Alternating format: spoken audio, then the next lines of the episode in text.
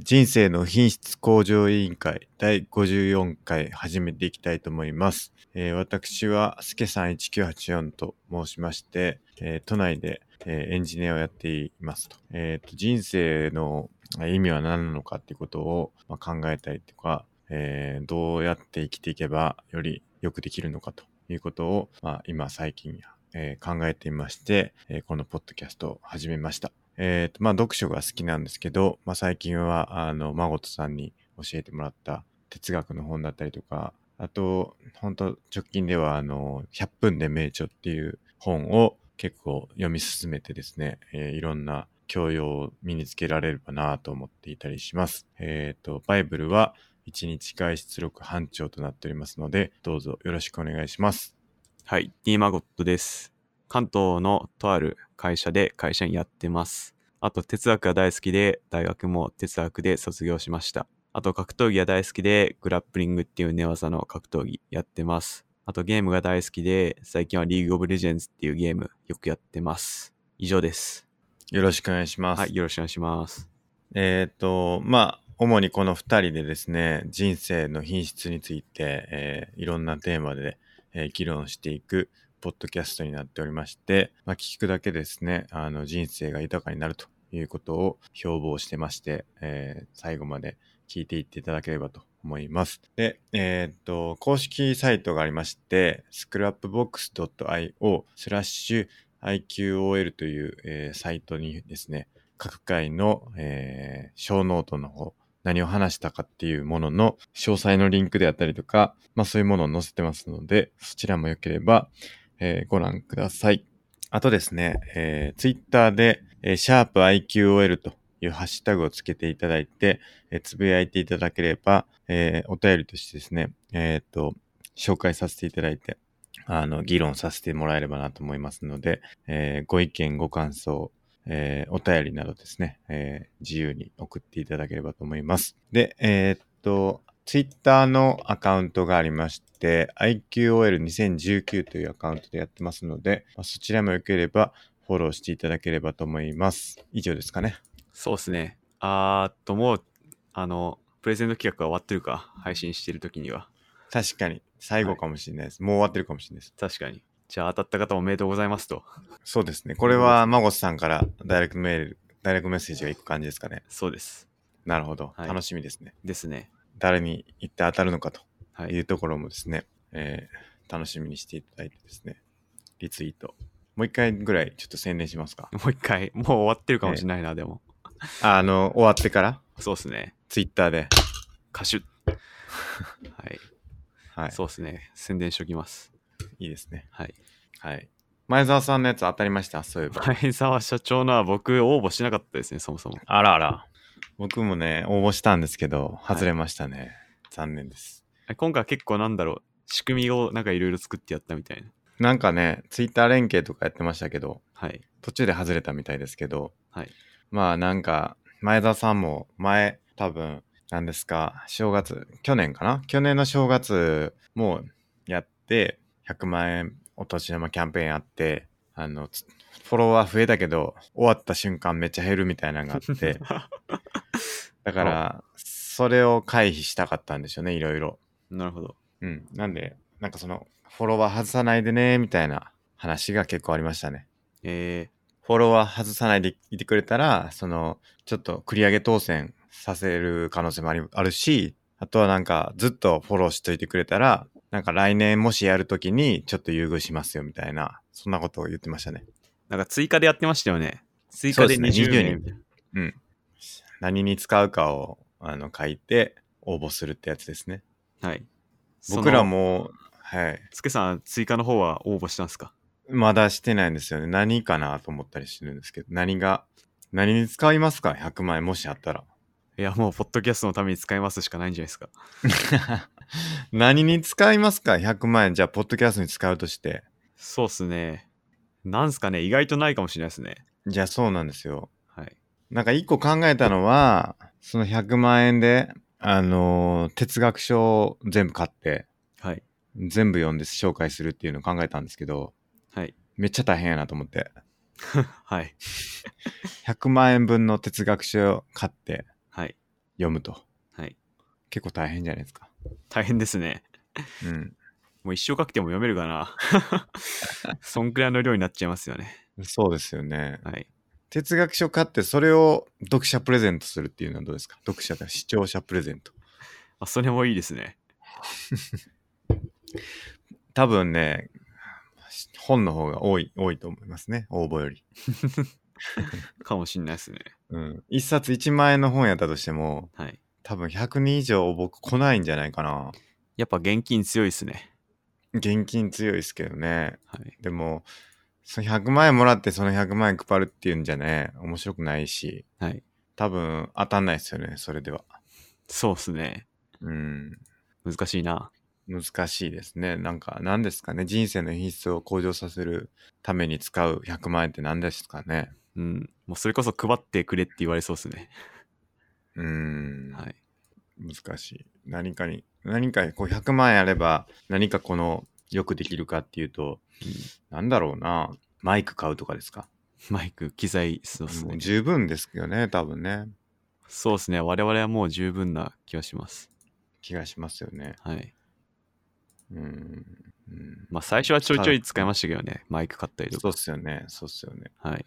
まあ、要は、聞いてもらえる人をできるだけ増やしたいなとは思いますけど、はい。じゃあ100万円あったらどうやったら増やせるんかっていう話ですよね。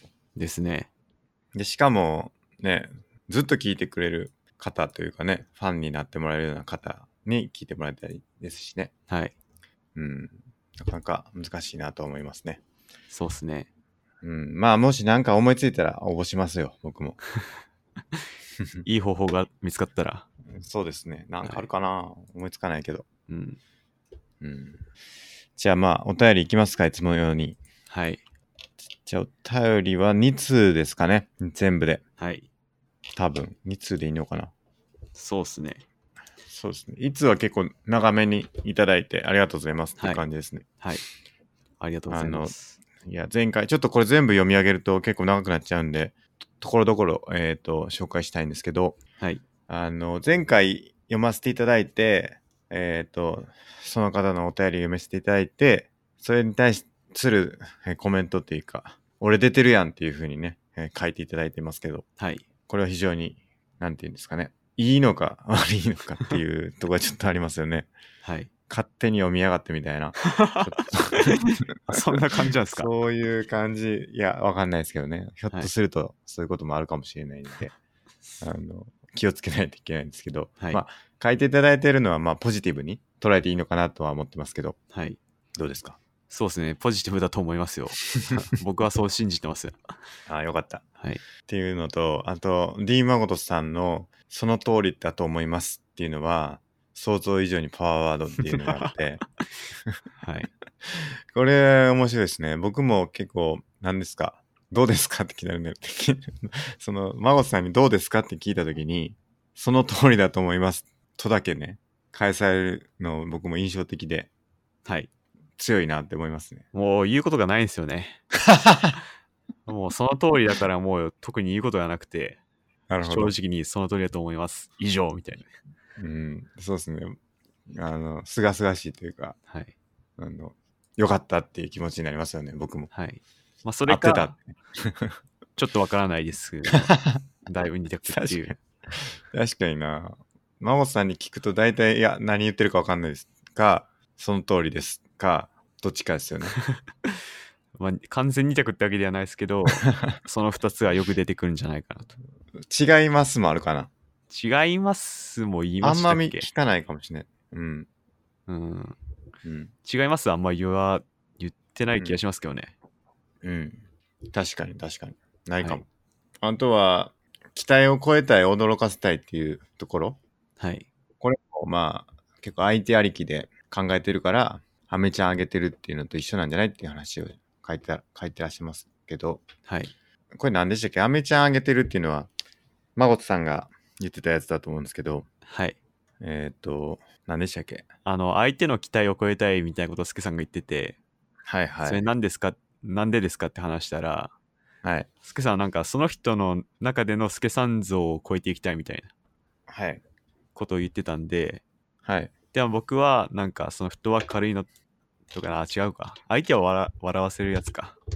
そうですね。相手を笑わせるのは、こう、アメちゃんあげるようなもんだよ、みたいなはいはい、はい。話ですよね。そうですね。僕は、だから、驚かせたいみたいなのがあるのに対して、はい。まあ、孫さんは、あの、飴を配るっていうところですね。はい。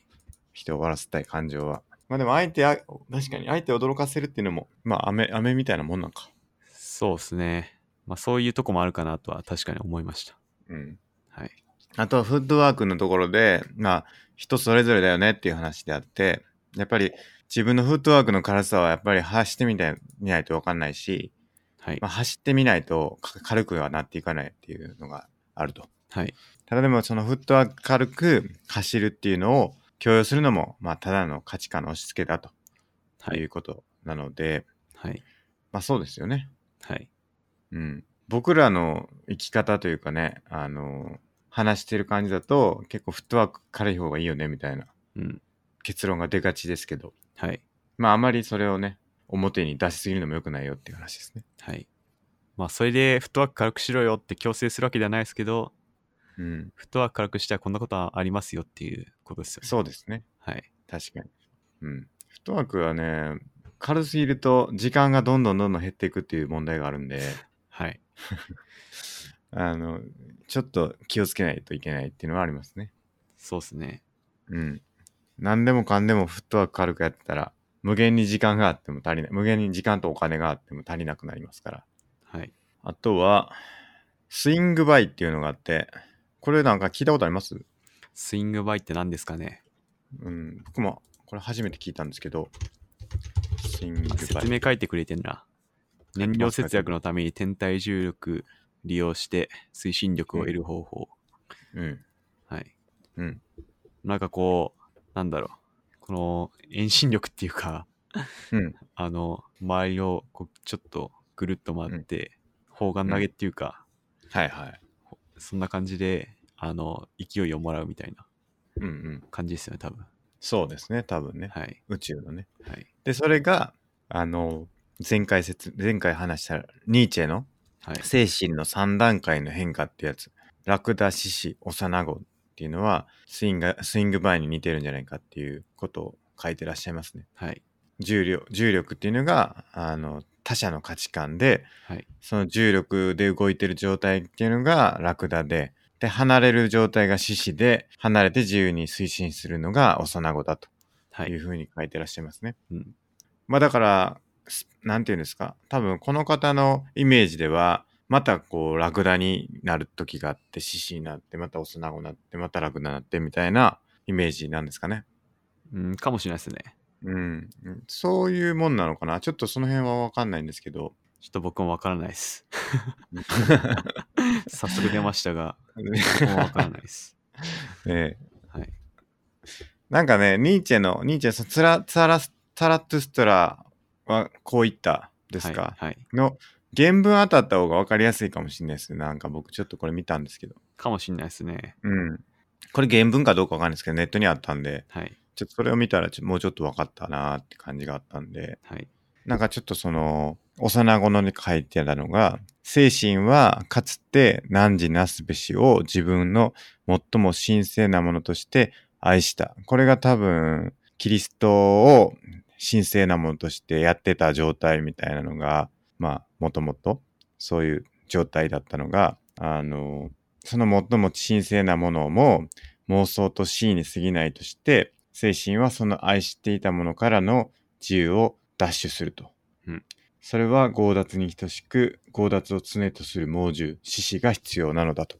うんで、獅子でさえできないことが、なぜ幼子にできるのか、奪取する獅子がどうして幼子にならなければならないのか、幼子は無垢である、忘却である、一つの新しい始まりであると、一つの遊戯である、一つの聖なる皇帝である、創造の遊戯のためには聖なる皇帝が必要なのだと。うん。ここに精神は自分の意志を意志する。うん。世界を失っていたものは自分の世界を獲得するとうん。いうふうに書いてますね。 うん。ちょっとよくわかんないですね。わかんない。出ちゃいましたね。これだけ聞いてもちょっとすぐにはパッとわかんないですね。まあ自分の世界を構築しろよってことですよね、でもこれ。まあ多分前回の聞いた限り、あの、うんやっぱニーチェはそういうとこを重視してんのかなっていう感じはしました。そうですよね。はい。うんまあちょっとこれは皆さん考えていただく必要があるかなと思いますね。はい。はい。で、えっ、と、最後に結構その、あの、面白かったっていうふうにいただいてまして、はい。ありがとうございます。ありがとうございます。はい。我 DVD 欲するかどうかは、まだ考え中という ことでですね。もう、もう、えー、1、2、3、3日しか残ってないですね。うん。はい。なかなかこれ、欲数にはならないんですね。我 DVD 欲数には。そうですね。やっぱり好みがありますからね。なるほど。はい。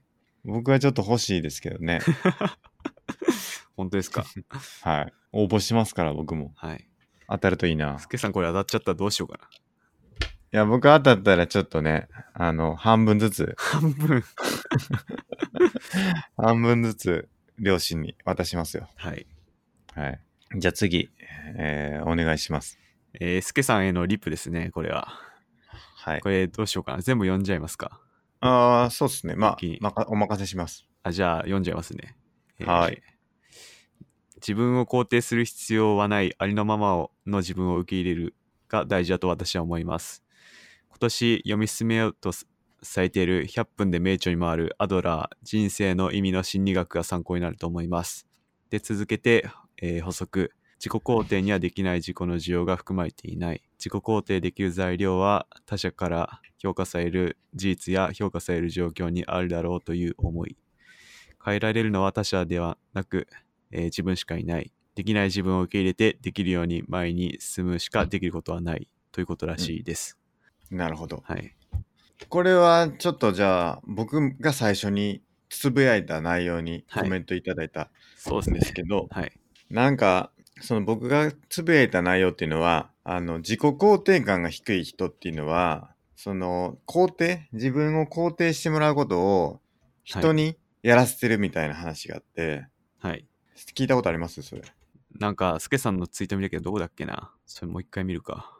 なん何で見たんやったかなその、何で見たのか忘れたんですけど、あ、本当だ。あったあった。何で見たのか忘れたけど、なんかそういうのがあって、うん、それはなんか、まあ確かにそうだなって思うことがあって、うん自分で自分のことをちゃんと肯定していかずに、人に肯定してもらおうっていうことが、まあ良くないよねみたいな、そういう文脈だったと思うんですけど、はい。で、まあ結構僕もですね、自己肯定感はまあ割と低い方というか、はい。まあ低くないんですけど、高くもないんですけど、はい。まあ、なかなかこう、肯定できない状態というのは、まあ、ここ続いてるかなというのが、うんのは割とあるんですよね。はい。うん。だから、まあ、なんかこれはなんか、なんていうんですかね、事実事実として、なかなかこう、肯定できはしないだろうとうん。いうような状態なんですよね。うん。これがなかなか難しいとうん。いうふうに感じてて、はい。例えば、まあ、僕もね、自分のこと偉いなと思うことあるんですよ、やっぱり。例えば。あの例えば毎朝ちゃんと起きてね最近あの英会話してるんですよはいはいはい。もう91回とかもうやってるんですけどはい。結構まあちょいちょい休みながらですけどまあでも大体始めてから8割ぐらいはあの続けてるんですよねだから、5日あったり4日ぐらいはやってるぐらいの感じで続けててこれなかなか偉いなって我ながら思うんですよだからここに関しては自己肯定感を、まあ、高く持ててるんですけどはい。まあ、じゃあ、あらゆることを肯定できるかっていうと、それはなかなかそうはいかんなというふうに思ってて、うんはいで、自分のじゃあ、その生きてる時間の中、どれぐらい肯定できる自分が存在するかというと、うーん、まあ、10%ぐらいかなっていう感じです。思ったより低く。いや、そんな感じはしますね。はい。うーん、まあ、スケさんがそう思ってる中で、えーそうそそうそうのそうですリッ。プをいただいたと。そうです。はい。で、これもうね、あの、何度も、ポッドキャストでも言っている、ありのままを受け入れなさいと。はい。ということが大事だというふうに言っていただいていると。うんで、あとはアドラーの人生の意味の心理学っていうのを紹介いただいて、はい。今日はこれをテーマに話そうかなっていうところですよね。はい。そうですね。うんそうですね。で、この、ちょっと僕気になったのは補足のところで、はい。この1個目自己肯定にはできない自己の需要が含まれていないっはい。て書いてるんですけど、はい。これどういう意味ですかうん、僕も正直わかんないです。要するに、はい。できない事故の需要、だから要はじできない事故の需要をする。だからじできない自分を受け入れるってことですよね。うん、ま需要だから。あ、この自己肯定っていうのが、誰が言ってる自己肯定なんですかね。それによると思うんですけど、はいはい。まあ、アドラー的にはどうなのかっていうなことかもしれないですけど、アドラーの自己肯定には、はい。できない事故の需要が含まれていないんじゃないかっはいて。ことですかね。かもしれないですね。うーん。まあ、それが正しいかわかんないですけど、わかんないですけど、はいつまり、それはしなくていいってことなんですかね、逆に言うと。その、含まれていないってことは、はいやらなくていいよってことですよね。その、自己肯定するときに、はいできない自分っていうのを別にわざわざ見受け入れる必要はないと。だからそこは見なくていいよっていう意味なんですかね。うーん、どうなんですかね。うん。まあ、僕もあそのアドラーの本このここに書いている「100分で名著のアドラー」少し読んでますけど、はい。まあ僕が読んでる限りはなんだろうなできない事故の需要が含まれてないっていうのはちょっとどうなんだろうよくわかんないですねでも含まれてるっていうかね、自己肯定っていう文脈がそこまで説明されてないかもしれないんですけど、そうですねアドラーとしては。はいその、僕が読んでる本の中ではですけど、はい大事なのはその現在の自分を出発点にするしかないよねっていう話があってはいなんか与えられてるのではなくて、はい与えられ何が与えられているかじゃなくて与えられているものをどう使うかっていうのが結構大事だよっていうのがあってはいこれがまあ要は自分が持ってるものを受け入れてそれでじゃあどうやっていこうかっていうことだと思うんではいそれってのはまあできようができまいが自分っていうものは自分なんだからそれでどうやってやっていこうよっていう話はいだから、まあ、これって結構自分を自己需要っていうことだと思うんですけど、はいまあ、そこを肯定も否定もしてないよっていうことなのかな多分そうですかね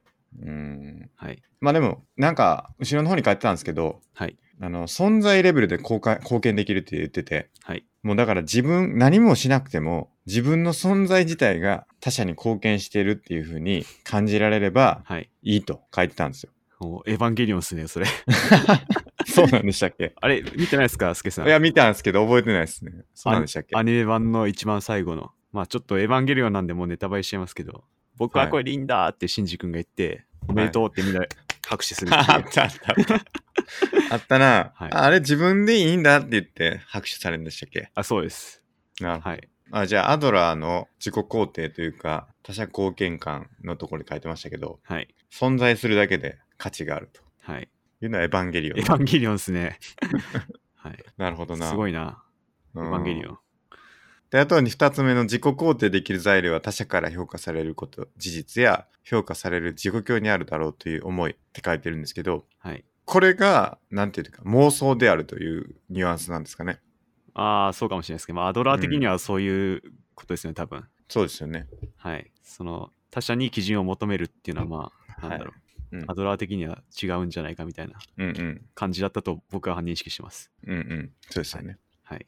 で、変えられるのは他者でなくて自分しかなくて、まあ自分を変えて、できるように前に進むしかできることないよっていうことで、まあこれが結構ストア哲学の話とかにも結構似てますよね。コントロールできることをコントロールするしかないよってはい。はい。ことですよね。ですね。うんうん。なんか、なるほどな。ありがとうございます。はい、ありがとうございます。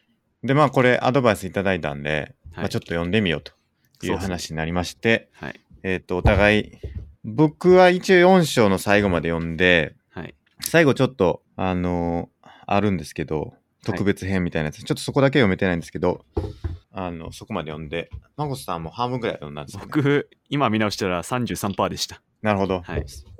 じゃあ、まあ、そこぐらいまでで書いてある内容とか、はい。まあ、僕が読んだところぐらいまでで、はい話せるといいのかなと思います。はい。じゃあ、今日のテーマは、人生の意味の心理学ということですね。えー、そうですね、アドラー。はい。はい。アドラーね、結構前から興味あったんですけど、全然はい読んでなくて、ちょうどいいか、ういんうんい機会だなと思って、今回読んでます。そうですね。僕もね、なアドラー自体は聞いたことがあって、嫌われる勇気でしたっけっほう。ていう本が結構有名ですよね。そうなんですね。うん、これ聞いたことがあって僕読んだことないんですけどはい。この人と同じこれを書いた人翻訳かな翻訳ではないのかなその「嫌われる勇気」っていうのを、えー、と日本で出してる人の、えー100分で名著ですねほう。同じ人ですねはい。うん岸見一郎さんって人の本ですね。アドラーの専門家らしいですね。そのようですね。はい。なんか、100分で名著別のやつでも、マルクス・アウレリウスの自制録の時の解説者でも出てきてますね。あそうななんですねえ。 おーじゃあ、そういうストア系の、まあ、結構アドラーもそそううそれ系うのん結構ありますけど。そうですよね。はい。確かにストアっぽい感じはしましたね。アドラーの考え方。ですね。うん。どうやっていきますかどういきますちょっと僕も Kindle を持って。じゃあまはい。あ、あの、気になったところからいきますか。はい。これね、これ面白いなーって思ったのが、はい。対人関係に入っていく勇気を持つっていうのがあって、はい。あったな。ありましたよね。はい。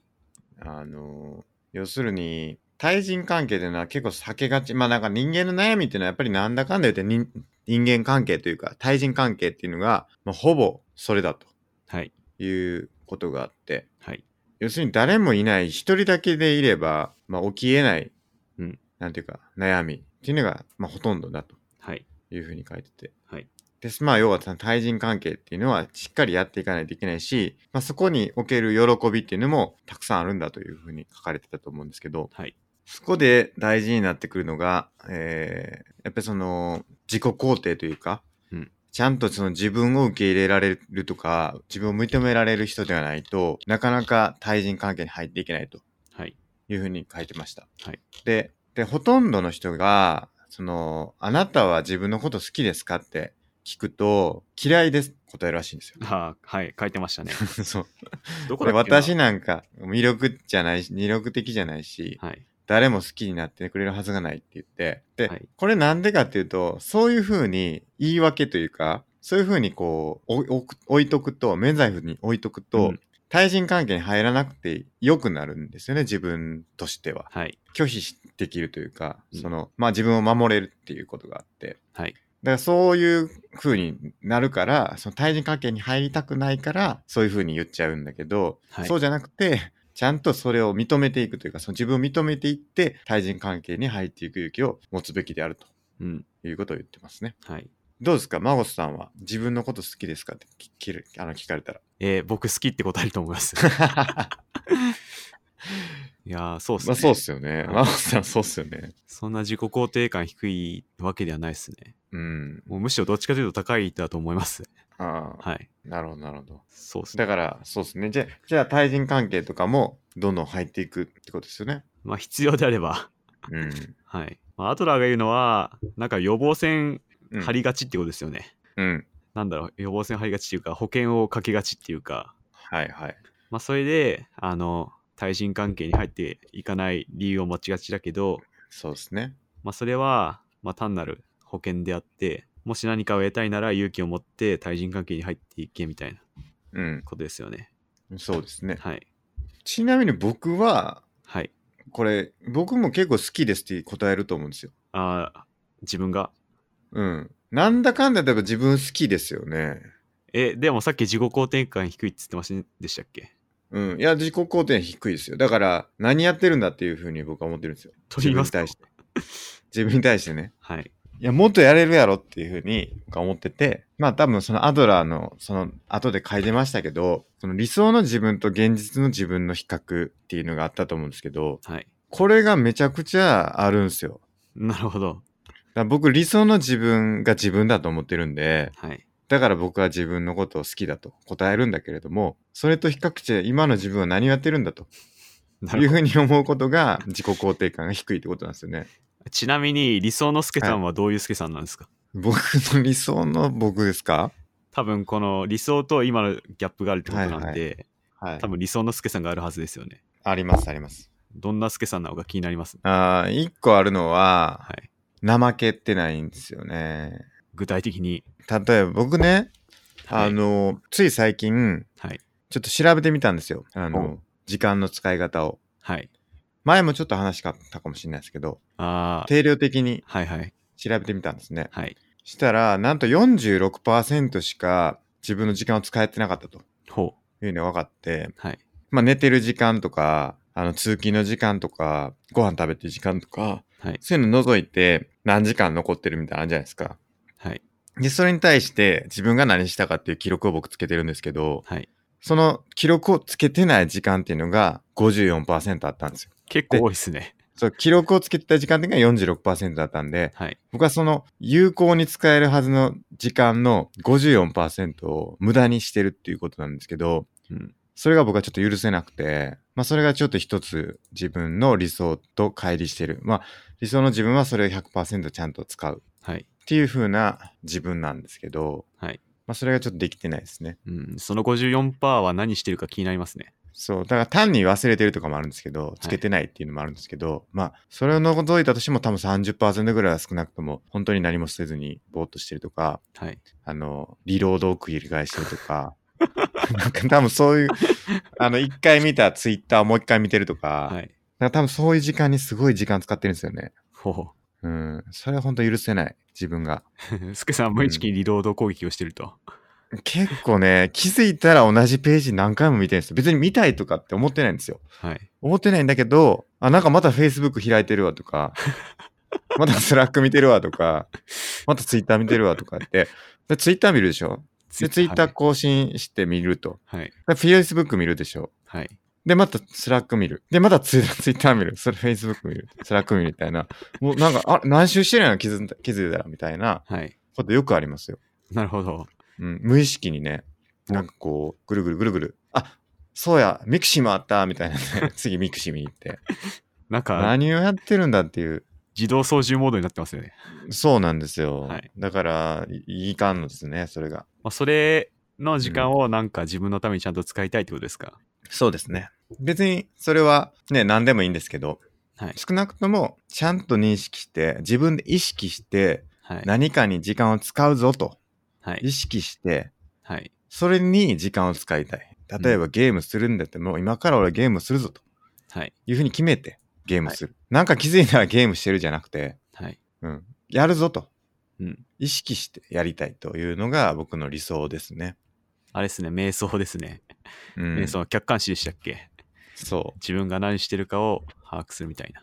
そう。はいそうなんですよ。だから、まあ、それが一つですね。僕の理想と現実のはい。比較っていうところでいくと。はい。うん。ちなみに他には何かあるんですかあとはね、僕やっぱ受験勉強の時めっちゃ頑張ってたなと思ってて、はい。あの、まあ、例理士試験の時もそうですけど、はい。テスト勉強とか、まあ、資格の勉強とかの時ってめっちゃ頑張ったんですよ。はい。朝から晩までやってたんですよ。はい。しかも、ほぼ途切れなく勉強してたと思うんですけど、はい。どこ行ったんだっていうふうに思うんですよね。え、その勉強の姿勢がどこ行ったんだって話ですかう。そう、あんだけこう、真面目にちゃんとやってた自分は、一体どこに消えてしまったんだっていうふうに思いますね。なるほど。うん。別にそれはターゲット変わってもいいと思うんですけど、別に勉強じゃなくても、はい。まあ今だって仕事とか、ね、なんかそういうことだと思うんですけど、はい。うん、なんかもう注意3万。注意3万。うん。許せない。っなるほど。ていうのが一つあります ね。はい。じゃあ、そうなんでますずよは、あの、資格の勉強するしかないですね。数学検定行くしかないんじゃないですか、これは。うん。なんか良くないね。はい。やっぱりっていうのが、まあ、その、まあ、アドラーの言う優越性の追求っていうんですかね。はい。うん、劣等感っていうのはそこまでないんですけど、はい。うん、もっとやれるやろっていうふうに思っちゃうっていうのがあって、はい。うん、もっといけるやろ。似ているやろっていうはい。思ってますね、自分。はい自分に期待してるというかね。なるほど。それは良くないっていうのも書いてましたけど、はい。特別だと思わないっていうのは、あの、書いてありました。自分が、うん。ほう。あなたは、あの、別に特別良くもないし、はい。特別悪くもなくていいんだっていうはい。こと。うんだからその特別いいことをやっぱり期待しちゃうんですよね。はい。うん。人は。なんだけど、それがじゃあ特別良くないんだってことが分かったら、なんか特別悪い方向に行っちゃうみたいなのがあって、はい。うん。もうそれで認められないんだったら俺はもう知らんみたいな感じで悪い方向に行こうとしてしまうから、はい。良くもなくていいし、悪くなくてもいいっていう。はい。これは中央っていうんですかね。中央の徳、アリストテレス。うん。ってことですよね。はい。過ぎたるはなお及ばざるがごとしってやつですかああ、そうですね。まあ、そういうことです。論語、はい。うん、だから真ん中普通が一番だとはい。いうことですねそうですね。どうですか真央さんは普通ですか僕は、普通かな。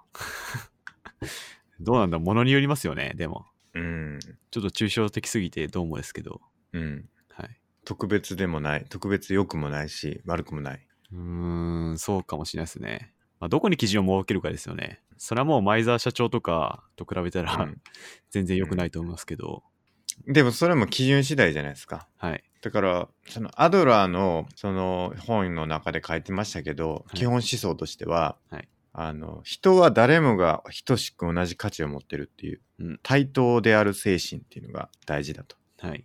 言ってるんで、だから前澤さんも僕も対等なはずです よ。アドラー的に言えば。そうですね。うん。はい僕がその10億円配れないだけであって、はい。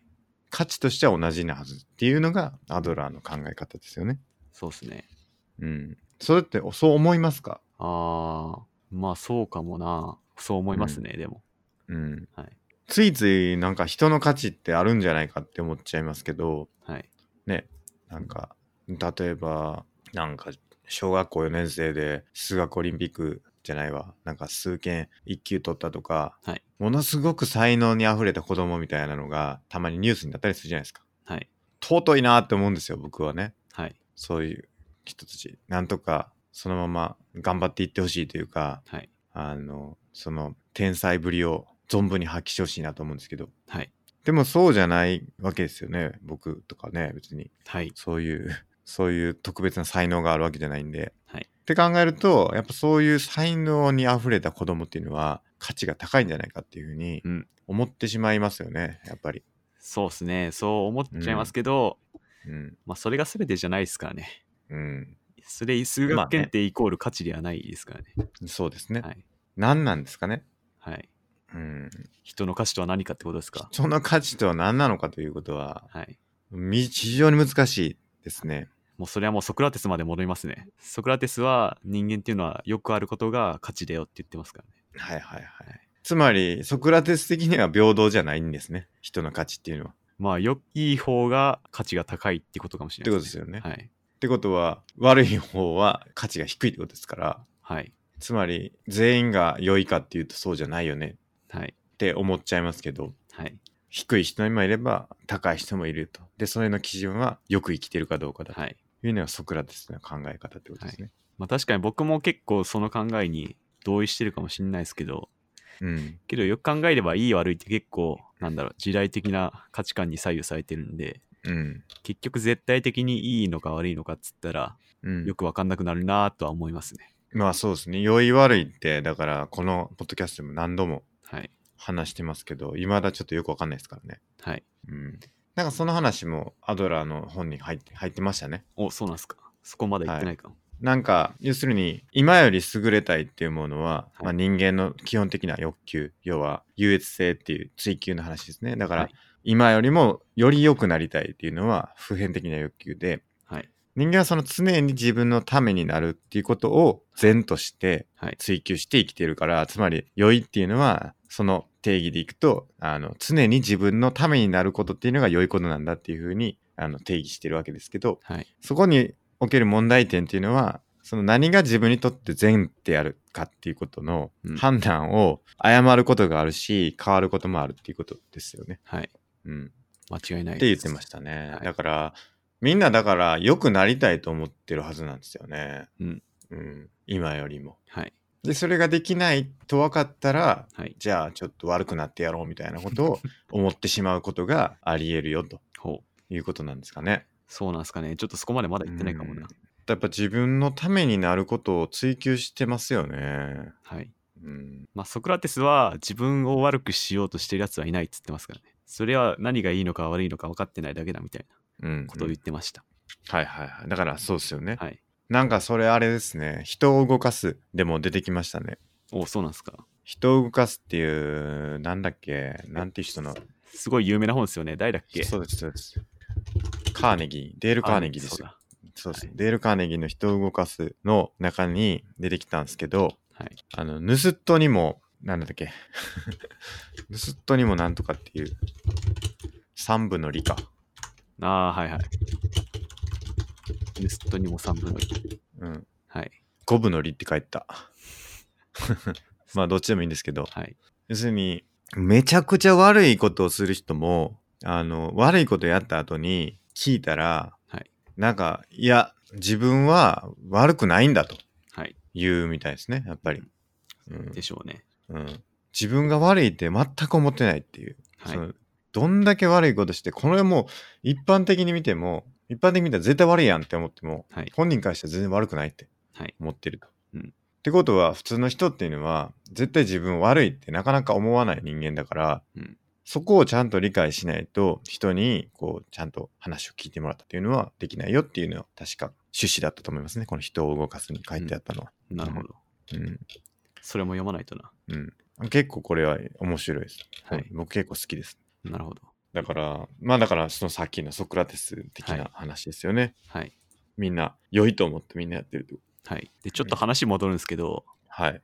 スケさんの54%問題。うん。なんか多分、スケさんって常に集中したい派じゃないですか、もしかして。したい。ですよね。多分、その集中できてない時間が54%あって、それが嫌みたいな感じに僕は聞こえたんですけど、まあほんとそう。で最近僕はね、僕がクオラで読んだものがあって、はい。人間には集中モードと、あと拡散うんモードの思考があって、はい。なんかその、あの、2つが組み合わさってるからいいみたいなうんうんうん話があるらしいんですよね。はいはい。集中モードの思考の時はシングルタスクしかできないと、はいはい。その拡散した思考の時はあのいろんなことを考えれるからその時あの集中してる一つの領域じゃなくていろんなことをの領域をこう横断して考えれるから、この2つの組み合わせがあるからこそあの進捗が出るみたいなっはいはいはい。ていう話がありましてなるほどなるなほんど。でスケさんがリロードしてるのも僕は無意味じゃないんじゃないかなと思いました でもね、やっぱり集中した時の方が、はい生産性めっちゃ高いんですよ。多分シングルタスクだと確かにそうかもしれないですけどうん。なんかまあカチカチしてるまあそう時ですねに気づきとかないんですか、ああ、あれ忘れてたなみたいな。ないです。ない。ないです。ないか。全くの無駄な時間ですね、あれは。そのいわゆる拡散した思考の恩恵を感じたことはないんですかないです、ないんですか、そうなのか。僕結構あるんですけどね。うーん、多分、そうですね。はい。うん。いや、わかるんですけど、はい。うん。いや、そうですね。な、どっちかっていうと、その拡散してる時間っていうよりかは、はい。その集中にある時間に対する課題の方が大きいかなと思ってて、はい。集中できてないなって思うんですよ。だから要は集中できてる時間すら、はい。また46%が集中の時間だとして、はい。で、54%が集中できないとして、まあ、格差の時間だとして、はいで、確かに46%がめっちゃ集中できてたら、まあ、そこはバランス取れてて、まあ、いいじゃんって思えるかもしれないですけど、はい。その46%も果たしてじゃあ集中してるかっていうと、全然集中してないなってでいきてうない。思ってて、はい。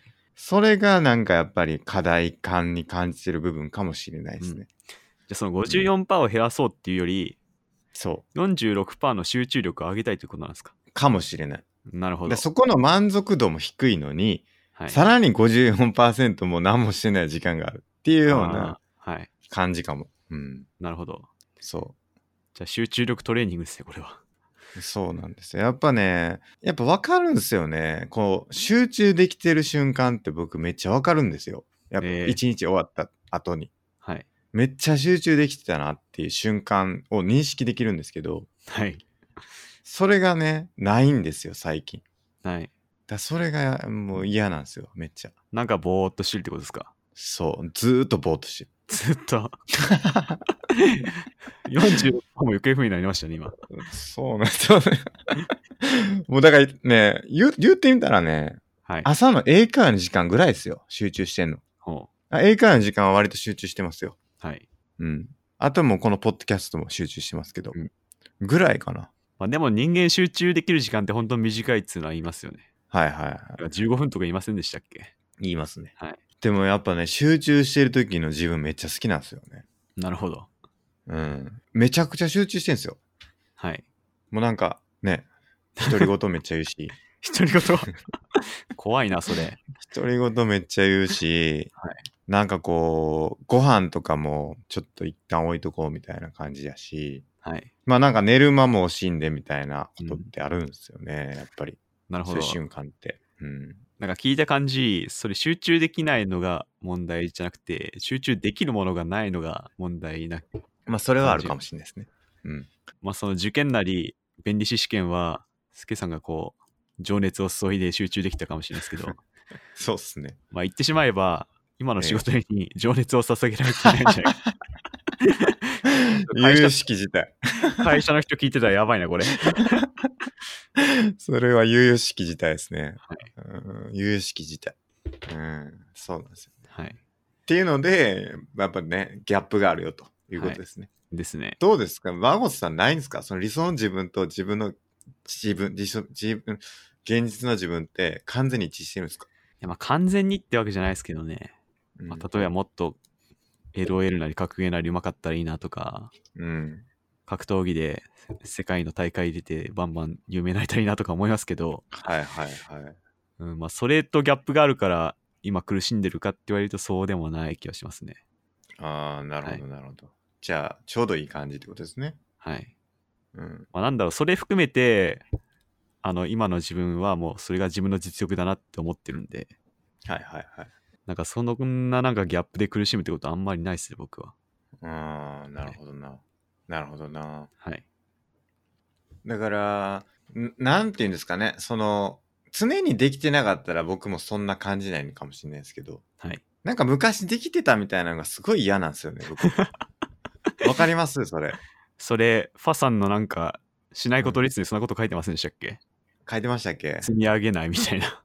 ああ、いや、なんか、い嫌、嫌なんですよね。なんか昔はできてたのに、今できなくなるってめっちゃ嫌なんですよ。 はい。それなんか積み上げるとかじゃなくて、なんか、後退してるじゃないですか。交代。なるほど。うん、後ろに進んでるわけですよ。それめっちゃ嫌なんですよ。はい。維持やったらいいっすよ、別に。なんか、確かに僕、格闘技知らない、しないですけど、はいなんか格闘技で、まあ、この人には勝てないっていうのは、昔も今も勝てない。はいあ。るいはこの技っていうのは、昔も今もできないやったら、まあ、できるようになりたいけど、まあ、それが今の実力だからっていうのはすごいわかるし、はい。なんか、そこでれ苦しむってこともないんですけど、はいなんか昔勝ててた相手に勝てなくなったとか、はいまあ、それはなんか相手が上手くなったとかもあるからなかなか同じように語れないかもしれないですけど、はい昔できてた技がなんかできなくなったら嫌じゃないですか。はい。ですね。ですよね。はい。なんかその感覚なんですよね。なるほど。理想っていうか昔の自分と今の自分との比較で苦しむっていうのは結構あるかも。はい。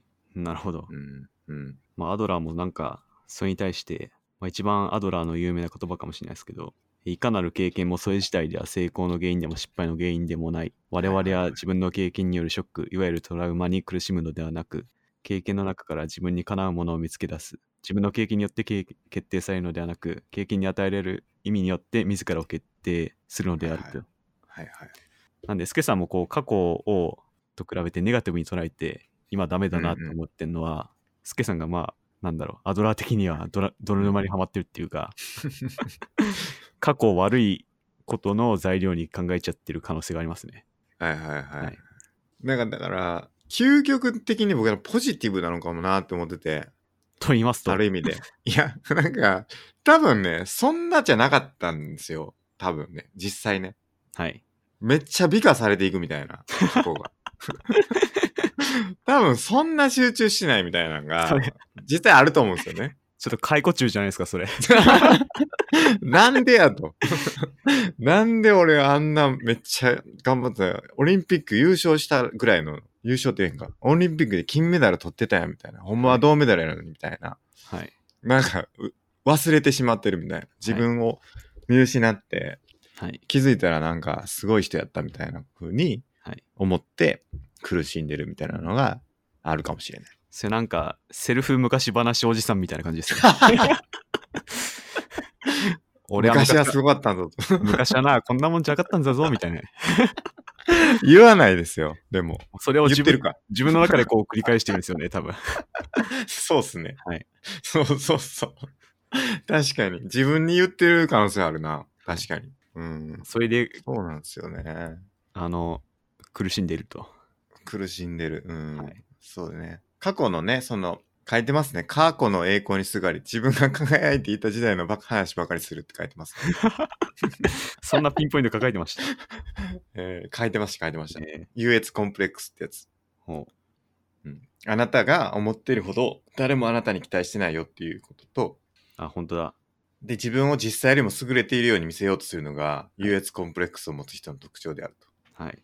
背伸びをして自分の実際よりも大きく見せようとする。うんってことなんですよね。まあ、それを、スケさんは自分の中でやってしまっている可能性がありますね。ありますね。お前やれるぞと。もっとやれるぞと。はい。言ってますよ、毎日。何やってるんだと はい。いうふうに言ってますけどね。なるほど。うん、US コンプレックスを書かれてはい。やってますね。ですね。で、なんかやっぱ優越性の追求っていうのは、はい。競争じゃないって書いてて、はい。まあ、他人との競争とかをあの感じてしまうのは良くないよっていうのは、まあ、これはそうですよね。ほう。結構そうじゃないですか。ということですか、つまり。だから他者と比較して自分をああー、劣はっいてるはいはいはい。っていうのははい健全じゃなくて、そうですね。うん、前澤自社分にと長ってが の10億円持もってくってみたいな。そうそうそう、はい。で自分にとってのマイナスからプラスを目指して努力しましょうよっていう、はい。これはでも僕はそうなんですよはい。でこの本を読んだらあ僕は健全だなとは思ったんですよねほう。健全なあの優越の追求をしてるとはい。別に他の人がどうとかっていうのはあんま考えてないんですよね。僕の中での、僕との勝負、まあ、他人っていうのを過去の自分とすると確かにうん良くないかもしれないけど、そうですね。ある意味他人と比べてるとほぼ同じじゃないかなって僕思ったんですけど、確かにな過去の自分は他人なのか。ある意味そうかもしれないですね。なるほどなはい。なるほどなだからね、あの、この健全な優越性の追求のビジュアルが書いてあって、はい。平原の中にいろんな人がいろんな位置にいると。うんで、あの人のが前に行ってるとか、あの人は俺より後ろだとかっていうことを意識するんじゃなくて、はいただ前へと歩いていくっていうのが、まあ、健全な優越性の追求のビジュアルであると。いうふうに書いてて、はい。うん、そうですね。だから僕はそのつもりなんですよね。前歩いてるつもりなんですけど、はい。気づいたらなんか俺の昔の自分が自分を抜いていってるぞとはい。いうことなんですよね。はいもうそれはやっぱり過去の自分と比 べない。ってことになるんですか過ね。去の自分はやっぱ他人であるというふうに思った方がいいかもしれないな。はい。知らんと。昔は昔。はい。今は今。そう。まあちなみに、そはいそうなった原因みたいのは、スケさん考えてるんですか昔はできてたのに今はできてないこと。原因ですか。はい。何なんだろうな課題設定でしょうね。ほう。うん。と言いますと。要するに、迷いのない課題が設定できてるかっていうのがはい。かなり大事だと思ってて、うん要するに、あの、受験勉強とかってすごい迷いないんですよ。はい。ですね。この大学に受かるとか、はいじゃないですか、はい言ってみれば、はいだからそこってブレないですよね、うん受験だと確かに。だからめちゃくちゃやりやすいし、はいあと資格試験もこの資格に受かるなんで、うんそこがなんかブレてこないですよねあんまり、うんだからもうそれに向けてやるだけなんで、はいまあ集中しやすいっていうのがあると思うんですけど、はい。なんかこう仕事とかってやってるとそこがやっぱりどうしてもええんかなみたいなのが出てきちゃうとうん集中できないですよね。だから取り組んでた課題がえこれやっても違うんじゃないかなとかこれってほんまに解きたい課題なんやったっけなとか、うんこれほんまに解いて売り上げ上がるんやったっけとか、うん何につながるかなみたいなユーザー喜ぶんかなとか例えばはい。あそういうふうに考え出すと、なんか、純粋にその課題を解きに行こうっていうことがうん、集中できなくなるみたいなのがあるんで、はい。まあ、それは一個あるかなっていうふうに思いますうね。ん。うんまあ確かに仕事は難しいですね。そういうとこは。うん、そうなんですよね。まあ売り上げ1億出すっつっても、頑張ったとこで1億パッと出せるわけでもないし。うん、で、その1億出すために、これがベストだと思ってやってたことが、はい時間経つにつれて変わってきたりとか、はいえ、今これ優先順位的にこれ低くなってんじゃないみたいなふうに考えちゃうと、どうしてもやっぱ、うん集中できなくなっちゃうとかってありますよね。ありますね。うん、そこが結構難しいポイントかなっていうふうに。僕ならそこで、仕事は、なんだろう、そういう点で集中できないから集中できてなくていいやって僕は思うんですけど、ああ。スケさんはそう思わないですかうん、やっぱりでも集中できないのは良くないなって思うんで、よくない。もったいないじゃないですか、時間が。あ、そうですか。うん、リロードカチカチ楽しくないですか楽しくない。楽しくない 楽しくないか。楽しくないなあやっぱりうん。そうなんですよ。だから、まあ、課題設定っすよね。はい。まあ、スケさんっだかてら意外と職人気質かもしれないですね。そういう点で。あーなんか、うん自分一人で、こう、ハードルを超えていくのが好きみたいな。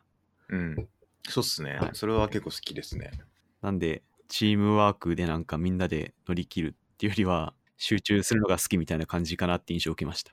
そうですね、はいそれはそうですねはい。だから絶対ブレない究極の課題みたいなのをなんか見つけられたら強いんだろうなと思うんですけどはい。なんか例えば刀鍛冶の人がどういう課題を持ってるかわかんないですけど想像ですけ ど刀鍛冶スケさん好きですよね。なんか前も出てきた気がするな。あの何度も出すけど僕は刀鍛冶やったことないんで、 はい。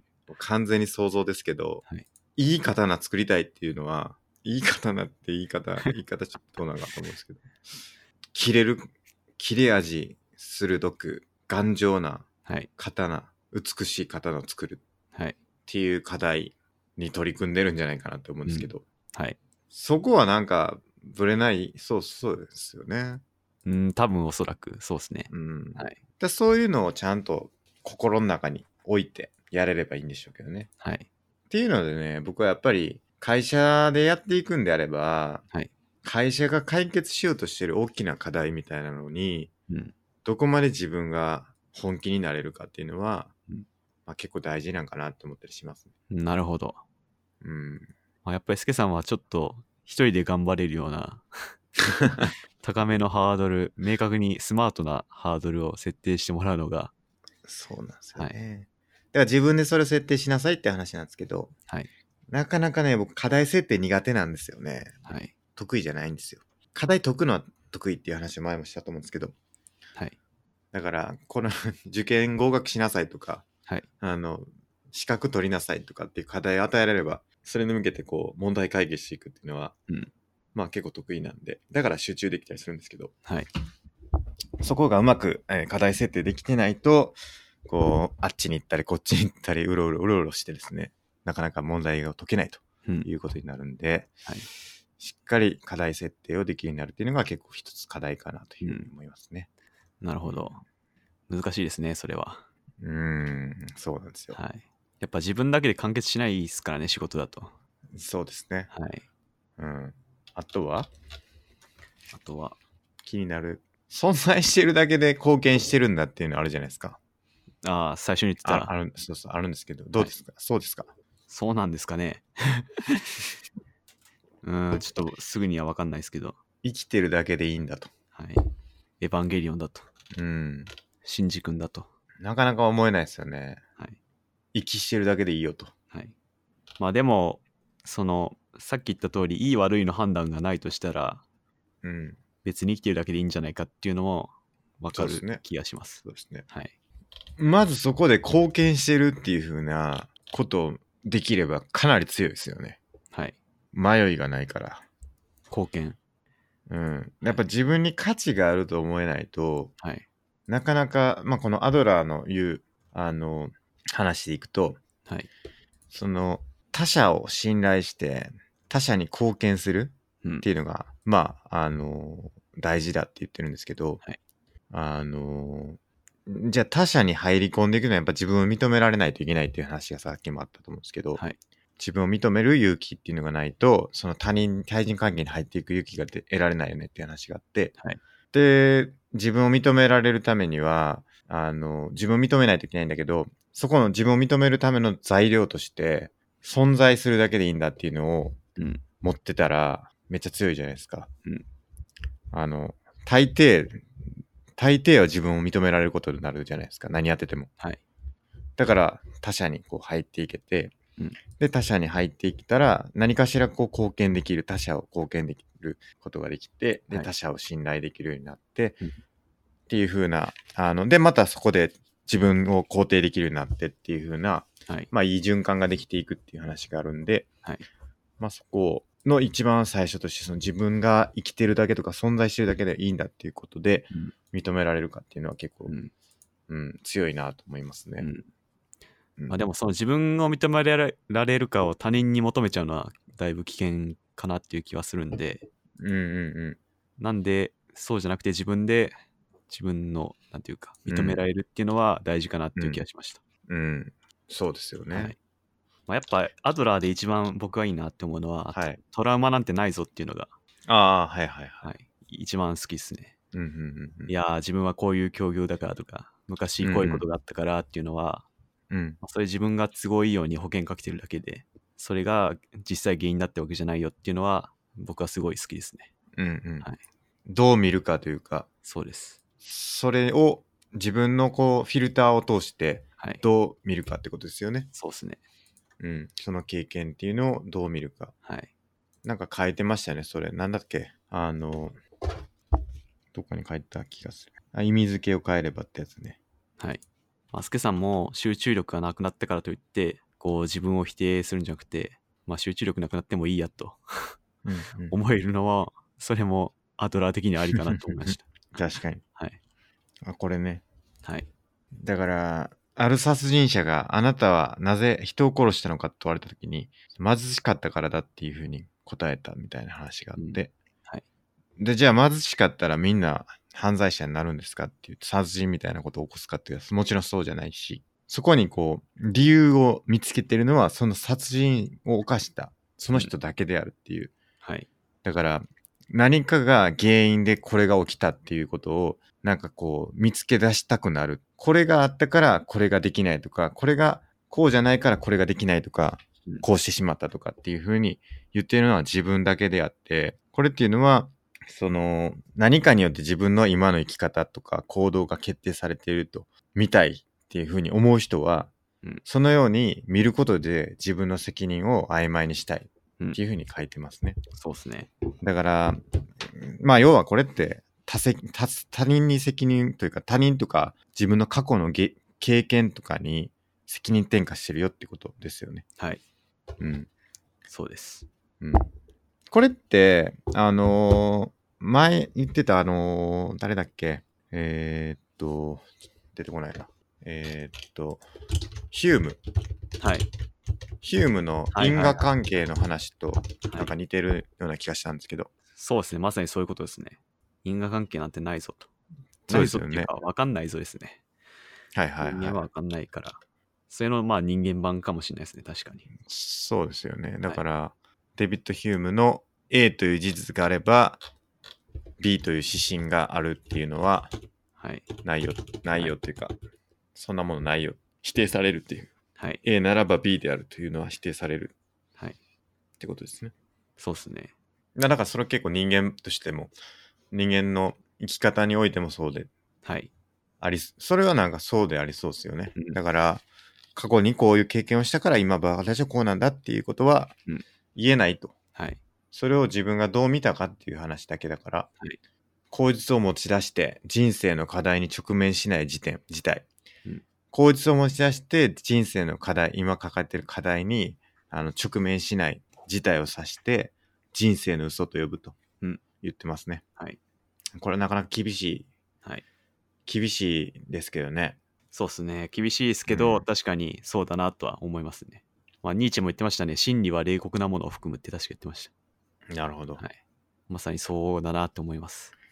うんはいうんでもやっぱり思いますけど恵まれた境遇の人とはい。不遇な境遇な人っていうのはいるはいますよね。そうですね。結構話題になりますよね。なんだろう。うん。家庭環境が学力に影響するとか。うん、ありますね。まあ言い訳にしちゃいけないっていうのはありつつ、はいその言い訳にしなくていい人っていうのが、まあやっぱり一定は存在するような気もするんで、はいなかなか難しいというかね、平等とは何なのかっていうふうにうん思ったりしますよね。確かにでもまあ確かにそれをバネにしていけるよみたいなことをまあアドラーは言ってるんで、うん。自分がこう主体的にどうその過去に向き合っていくかっていうのがあのポイントなんですよね、多分。うん。なるほど。はい。そうですね。はいまあライフスタイルって言ってますよね。だから自分で選択しましょうっていうはい。ことですよね。はいうん、これはちょっともうちょっと他の本、嫌われる勇気とかもちょっと読んでみたいですね。そうですね。うん、まあそもそも僕まだ33%しか読んでないんで。 確かにね。まだ途中までですからね。僕もあの最後のちょっと本を読んでないんで、はい。またこれも読んで、また話せればなって思いますけどね。はい。まあ、はい。アドラーいいっすね。いいっすね、アドラー。改めて読んでみてやっぱすごいいいなと僕は思いましたえーどのあたりがですか結今言って構きた。うん。哲学チックだなって思いましたうんうんうんなんかそのヒュームとかにも通じるとかあるしはいはい。なんかそういうとこになんかうん。まあストア派的なとこもあるし結構なんだろうあの他の精神系のうん。誰だっけえー、フロイフロトイとトかとか。はいはい。とかよりもなんか僕は哲学チックで好みだなとは思いました、なるほどなるほど。はいなんか、フロイトとアドラーは結構なんか書いてましたよね。仲良くなったと思ったら喧嘩別れしたみたいに書いて ましたそうそうそう。フロイトに呼ばれて仲良くなったけど、弟子みたいなこと言うなみたいなことありアドラーが言ったみたいな。そうです書ねいてましたね。はいアドラーの生き方っていうのも結構なんか、いろいろあったみたいですよね。これ見てると。ですねうん。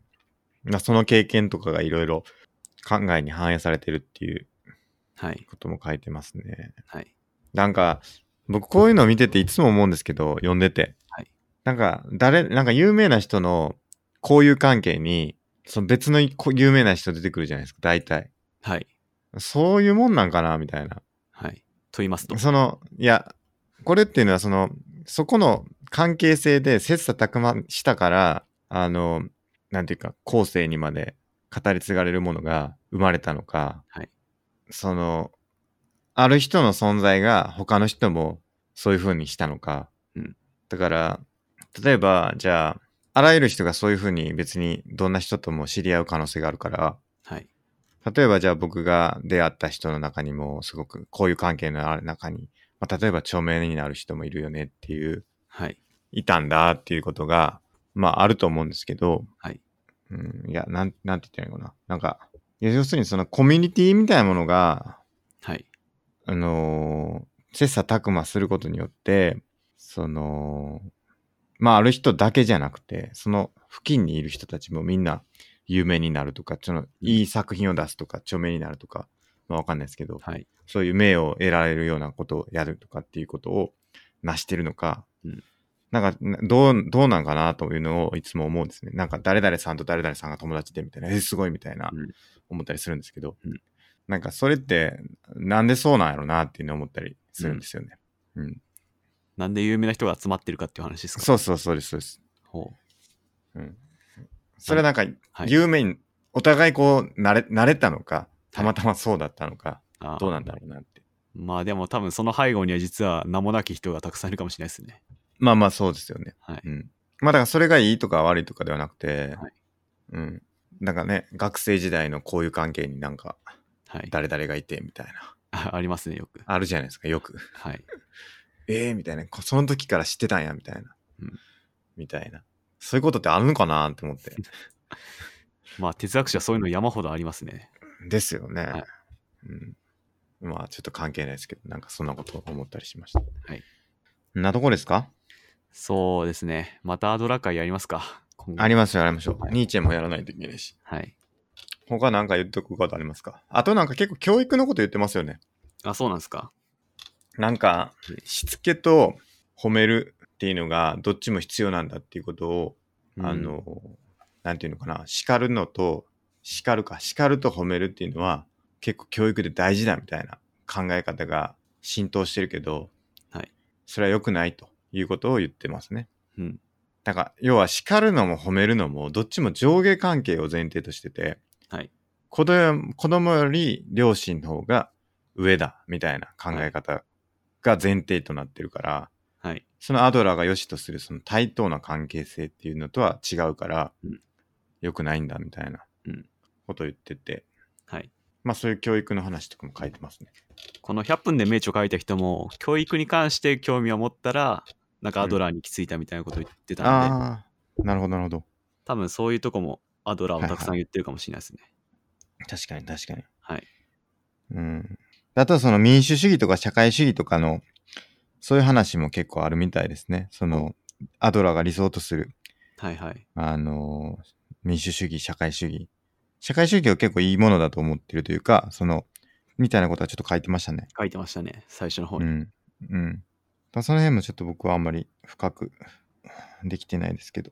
はいゲマインシャフト、はい共同体ほでしたっけドイツのねええ。職業のでしたっけ共同体で。したっけ、はい家族とかね、ゲマインシャフト。はい。ゲマインシャフトとゲゼルシャフト。打算抜きで結合した共同社会、村とか家族。てんゲマインシャフト。